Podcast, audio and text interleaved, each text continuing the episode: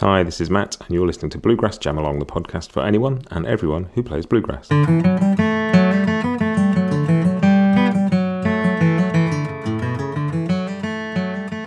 Hey there, today is June 9th, 2022, um, and yesterday, June the 8th, would have been Tony Rice's birthday. Uh, now, I wanted to do something to mark that, and I'll tell you why I didn't do it on his birthday because yesterday I had the huge honour of interviewing Happy Traum from Homespun Tapes. Um, and I knew he was going to talk about Tony because how could he not? He's recorded him on many occasions and was a, a, sort of lifelong friend. So I thought I'd wait and see if I got something from Happy to add to this, and I did. So you're going to hear from Happy. Um, but what I've done is I've put a few bits and pieces together from some of the different interviews I've done over the past year um, so many people mentioned Tony when I talked to them, and I thought it'd be cool to just put a few bits together and have a little celebration of some of the cool stuff about him. So you're going to hear from Chris Eldridge, uh, who was a friend of Tony's, uh, but also Tony mentored him when he was a young player and sort of through his career by the sound of it. And so you're going to hear quite a bit from Chris. You're going to hear from Mike Marshall, who played with Tony um, in David Grisman's band. You're going to hear from Happy Traum, who recorded Tony for Homespun um, on a few occasions and Spoke to him a lot. You're going to hear a bit from Happy. And you're also going to hear from Marcel Ardans from Lessons with Marcel YouTube channel, who spent a huge amount of time transcribing Tony's breaks, sort of understanding his style and sharing that with everybody. So I thought he'd be a cool one to throw in there too. So I hope you enjoy this. It's meant very much as a tribute to Tony. Um, with love and affection, and as a thank you to him for all the, the brilliant music and inspiration he's given us all over the years. So, happy birthday to you, Tony, yesterday. You are fondly remembered. Um, and here's some some of the cool stuff people said. Um, we're going to kick off with Chris Eldridge. You know, one of the big things that that Tony really taught us by by example, and and me personally as my mentor, which he really was at kind of a crucial point in my development, um, was that you have to be yourself. You got to do things the way only you can do them. That that's um, you know, that's kind of where it's at. Um, you know, and that uh, I, I, think he had. I think in, in in a way he was he was kind of flattered when he realized that you know people would study his thing and, and imitate him. I think I think part of him appreciated that because it's just a it's obviously a really nice thing. It's a validation of what you've done, but at the same time. I know for a fact that it drove him crazy, and he didn't. He didn't this other side of him just didn't want to hear that, didn't want to hear people doing that. Um, he wanted to hear people being themselves and being unique. And that was something that he and I talked about a lot. Um, because at that point in time, I could, I, when I was younger, I was really, I could really play Tony like Tony. Uh, I can't anymore. I can't even come close anymore. Um, but, but at a certain point, I, I was pretty uh, good at it. And he, he, he kind of was like, I've already beat, I beat you to it. Like I've already done that. Like mm. you need to kind of find yourself. You need to sound like you.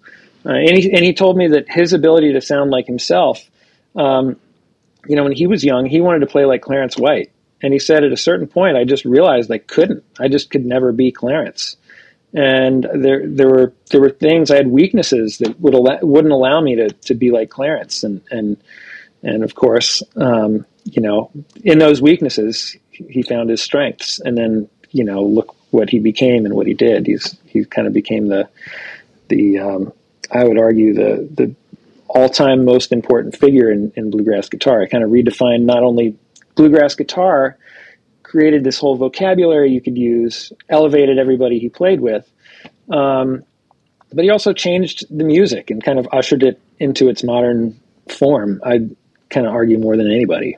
So next up, we're going to hear a little bit from Marcel Ardans from uh, Lessons with Marcel, and this is a, a, chunk of the interview that I did with him last year. And just as a bit of context, we've been talking about Tony playing Ovation guitars and sort of you know how people didn't believe it and some of the sort of incredulity around it. And uh, Marcel had a, a few interesting thoughts about that, and then we sort of chat a bit about our favourite breaks. And Marcel goes on to talk about Tony's rhythm playing, which has become a bit of a recurring feature when I talk to people about Tony on the podcast. Uh, so, yeah, here's Marcel. Like, I, for instance, Manzanita, I think Manzanita is played on an Ovation guitar. Um, but depending on the, the mix that you're trying to get, um, the Ovations tend to be a little less boomier than a Martin. So it's almost like this thing has already been low cut. You know, so if you mm. go into the recording studio, you want your lead to cut more, you want some of the bass taken out of your instrument. The Ovation already does that. Or say say you have a really active bass player and you want to play your rhythm part and you don't want the low frequencies of the guitar to mix with the bass, maybe grab the ovation. Maybe that would be good for the rhythm part. Yeah. yeah. So that's kind of how they used it. You know, it like did a different job. I mean, I guess, you know, particularly if you're playing with more than one guitar and everybody's got a D28, they're all going to occupy the same sort of space. So if you've got something that's got a different voice, it's going to shine out a bit. That's right. Yeah, it's it's a weird thing to think about because ovations are are uh, an eternal joke now. But yeah, they really like those things. Yeah, yeah. So uh, talking to Tony Rice, I guess brings me on to you've transcribed a whole load of Tony's licks and breaks, um, and a whole load of other. I mean, you probably lost count of how many solos you've transcribed now. Um, do you have a favourite bluegrass guitar break of all time? Man, that's a hard question. Um, I can give you a minute to think about it, and I'll tell you my answer if you like. so, that, well, my, one of my no, go. Oh, no, go, you go. go ahead. I was just going to say I was going to give you a bit of thinking time, but um, both my favourite guitar break and my favourite mandolin break are on the same tune, and it's um, Tony Rice's "I've Waited as Long as I Can." I just think the solo on that is just brilliant. It's got a bit of all the things that make Tony Tony. Is uh, I've waited as long as I can? Is that on uh, Plays and Sings? Plays and Sings Bluegrass? Is it? That's a good question because I first heard it on a compilation, so I get confused because I always hear something else after it in my head, and I get That's lost right. as to which album it's on. But yeah, it's a, it's just got the best solo. The the only reason I bring it up, uh, and I might be wrong, you know, people can look it up, but the uh, the the album plays and sings bluegrass. Tony plays a lot of weird stuff, despite it being like a you know him playing traditional bluegrass on that record. That record has a lot of like bizarre Tony licks on it, so it's a it's kind of a lot of people's favorite. Uh, I know it's Trey Hensley's favorite bluegrass record. Um, it's one of mine too. Um, I was going to say that one of my favorite Tony breaks is um, on the tune uh, "Shadows." Um, there's this yeah, yeah. really, really um, beautiful thing that he does uh, right at the beginning of the break, uh, and I, maybe one of the reasons I like it so much is it kind of confounds me to to like put it on paper. The, the very first three notes are almost like a quarter note triplet starting off the beat. It's this very like uh, it kind of just washes over you. It's like this waterfall effect as the break starts, and it's just gorgeous. It's beautiful. And uh, if anything, it just shows like how interesting his time is. Like the feel on the beginning of that break is just remarkable, uh, and he plays all kinds of just gorgeous, beautiful things on that. It's lovely. It's not it's not a hot break by any means. It's just a beautiful break. Oh, I'm gonna have to go back and listen to that. I'm gonna stick a link to that track in the show notes so people can go and listen to it too. Yeah, yeah. yeah. I think it's the I mean, it's the thing with you know listen to Tony Rice and the time because it all because everything feels so right like everything was a choice that no other choice could have possibly been made. It all sounds so in its place that you like sometimes you don't even think about the time because it's it's just so lyrical and fluid or even when he's playing quickly and he's playing hard it's just like the time is incredible it's kind of like um, it's kind of like when artists uh, play with uh, proportions of items. And they can give you a really interesting perspective on something by playing with proportion. Um, but if you sit and think about it, you know that that's not what the item or the person actually looks like. Um, you know, they talk about like uh, uh the statue of David, um, how like the, the hands are much larger than they should be. But yeah. Uh, when you're looking up at it, it all makes sense, right? It feels very proportional and that's kind of what Tony's rhythm does. It uh, it kind of ebbs and flows. Sometimes he's rushing, and sometimes he's laying back, and it's it's more than just playing in time. He's playing around the beat in such a nice way that can just be gorgeous. Yeah, yeah, and that's one of the things that um, that I, I sort of picked up most listening to a lot of the tributes to Tony and the various sort of conversations on Facebook and the various things. But like the amount of people who mentioned his rhythm playing more than his lead playing and and the transitions between his lead and rhythm as well, and just sort of that sense that the same way people talk about Placido Domingo on an opera stage is that he just ups everybody else's game by fifty percent just by being there and doing what he does. Yeah. Just brings more out of everybody else as well, and that's a beautiful thing to hear about a musician. There's a great uh, little uh, like Q and A that's uh, that's on YouTube. So someone with like a handheld video camera in the '90s, and maybe Tony had just given a workshop or something. But they're asking him candidly a couple questions, and um, I believe they ask him to to demonstrate some rhythm, and he says, "Oh, I can't do that without a band here." And I thought that was such an interesting statement for him to make, and, and I feel the same way now that I think about it. Like uh, I can teach you some basics of rhythm. I can show you lots of different things that people do, but rhythm is a, a reactionary element. It has to have other people Yeah, yeah. for it to like um, sort of do what it's supposed to do. It's it's hard to do in a vacuum. Um, so it's funny That's that really you know true. the thing that, that Tony's most known for this thing, and someone's like, you know, hey, can you can you demo some of your excellent rhythm? And he's like, uh, I can't do it unless there's so many people playing that it's hard to hear. I mean, to me, Tony as a rhythm guitar player, um, that's what just still blows my mind. Um, I mean, Tony as a soloist is incredible, and the what power he played with and the clarity is unbelievable. But, but I could, you know, I could let that go if I had to choose that or just the rhythm guitar. I'd, I'd, I'd somehow have the rhythm guitar because the way that he was able to um, participate in the ensemble and and lift up his fellow musicians um, was was unreal and unbelievable. And that that's something that I've um, I kind of learned about from Tony, and that's something I've really tried to study as, as a rhythm guitar player. Um, you know, I'm not half as good at it as Tony is, but that's something that's always been really important to me. I've tried to be a guitar player who can hopefully get in there and and and uh, I don't want to call it magic, but like but kind of but that's kind of what Bela how Bela describes Tony's playing. He said he can just bring a little extra magic into the situation. So so that to me is like the highest calling of bluegrass guitar is that you don't just strum the chords. Um, oh, you know, when it gets to like a higher level art, you you kind of make the music more rich and you make help do things that are going to help everybody to play better. Oh, that's really interesting because it's the I, as somebody who has you know obviously never seen Tony Rice play or, or meet him. Just the when all the tributes and all the podcasts and videos and interviews were sort of coming out at the beginning of the year, the thing that I was most struck by was the the way everybody talked about his rhythm playing and the the sort of the space and platform he created for other people and how then that, I found that fascinating because you know we most bluegrass players spend most of their time practicing melody and taking breaks and not much time practicing rhythm and that's mostly what you're going to do as a guitar player is play rhythm Yeah.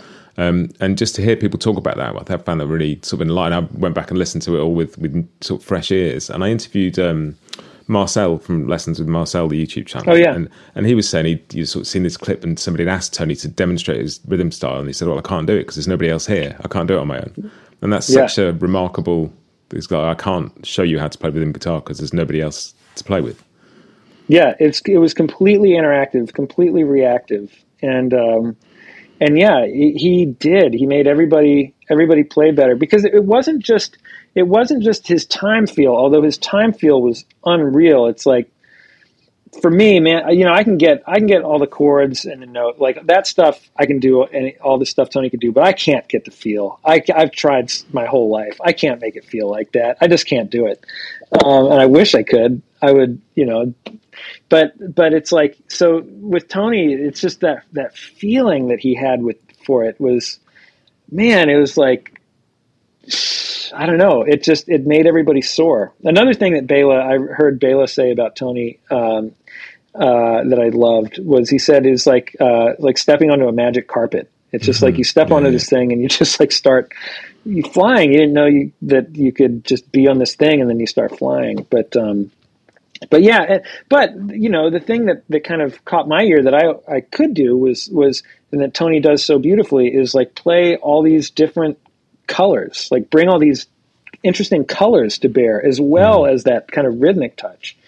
Um, and that's so cool. I mean, uh, one of my favorite records, um, maybe my favorite record for that is is the Bluegrass Sessions, Tales from the Acoustic Planet Part Two, the, the um, record that they made, uh, and and I, you know, listening to the rhythm guitar on that record, and and it's to me, it's not necessarily about Tony's feel on that record, and part of this might be how Bela edited it because Bela edits stuff a lot, and he'll go kind of go and try and get all the best parts, um, and it feels great on there. But it's that to me is not that record's fascinating from a kind of rhythm guitar content perspective um, because you can tell that Bela was like getting in there and just like the best, the coolest little thing. Like, where did that come from? Um, it's all over on that record, and it's it's really fun to kind of put put that record on and just and just listen through and pay attention to the rhythm. Um, it's it's beautiful, totally beautiful. Cool. A couple of those bits with Chris were cut together from different sections of the interview that I did with him. So if you want to hear them sort of in their full context, go back and listen to the whole thing. Um, but yeah, I just sort of thought they might make sense put together like that. Um, next up, we've got Mike Marshall, who played with Tony and David Grisman's band. And uh, I just, this is the coolest description of a musician I think I've ever heard. Um, but yeah, see what you think. I mean, when I think about playing with Tony Rice, ah, shit, it was just like a it's like a firestorm, an intimate firestorm washing over you like a bath, but also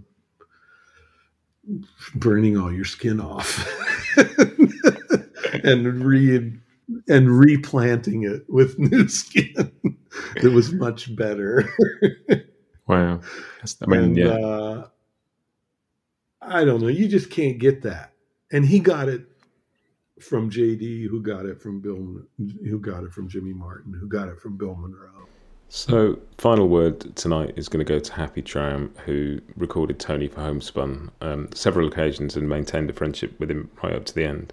Um, and yeah, Happy just tells us a cool story about about Tony and one of the recording sessions in particular. Um, and I thought we'd finish with that. So yeah, I hope you've enjoyed this. Uh, over to Happy. And I think Tony, for one, um, really appreciated what we did because, uh, you know, when I first approached him, it was around 70, maybe 1978 or so, 77, 78. Um, as I said before, he, he had never really taught anything. Um, and somehow the sessions we did together set us up for a friendship that went right until the time he passed. Um, he was always appreciative and he did several videos for us. I mean, quite a few. In fact, the very first one he did was one of the first videos we ever did. And it was quite a, not a grade A experience for him or for us. Not what came out. What came out was great. But, um, we, we went into, we were here and he came to Woodstock to visit us. This was probably 1983, maybe 84, or something like that. And uh, we booked Todd Rundgren's studio here in Woodstock. But he had never really done any video there. And it turned out it was the winter and there was no heat. So it was freezing in the studio. And there were all kinds of technical glitches. And by the time we got the tape running, poor Tony had been sitting there for hours and somehow, for a guy who was, everybody knows, a very high strung individual, not only his guitars are high strung, but he's, he was a, but he could not have been more patient and nicer. And what came out of that was some songs that, like his Church Street Blues, um, which has been bootlegged innumerable times on YouTube and has gotten millions of views. Unfortunately, those millions of people don't think ahead and then buy his video, but uh, at least at least they are watching it, so that's good.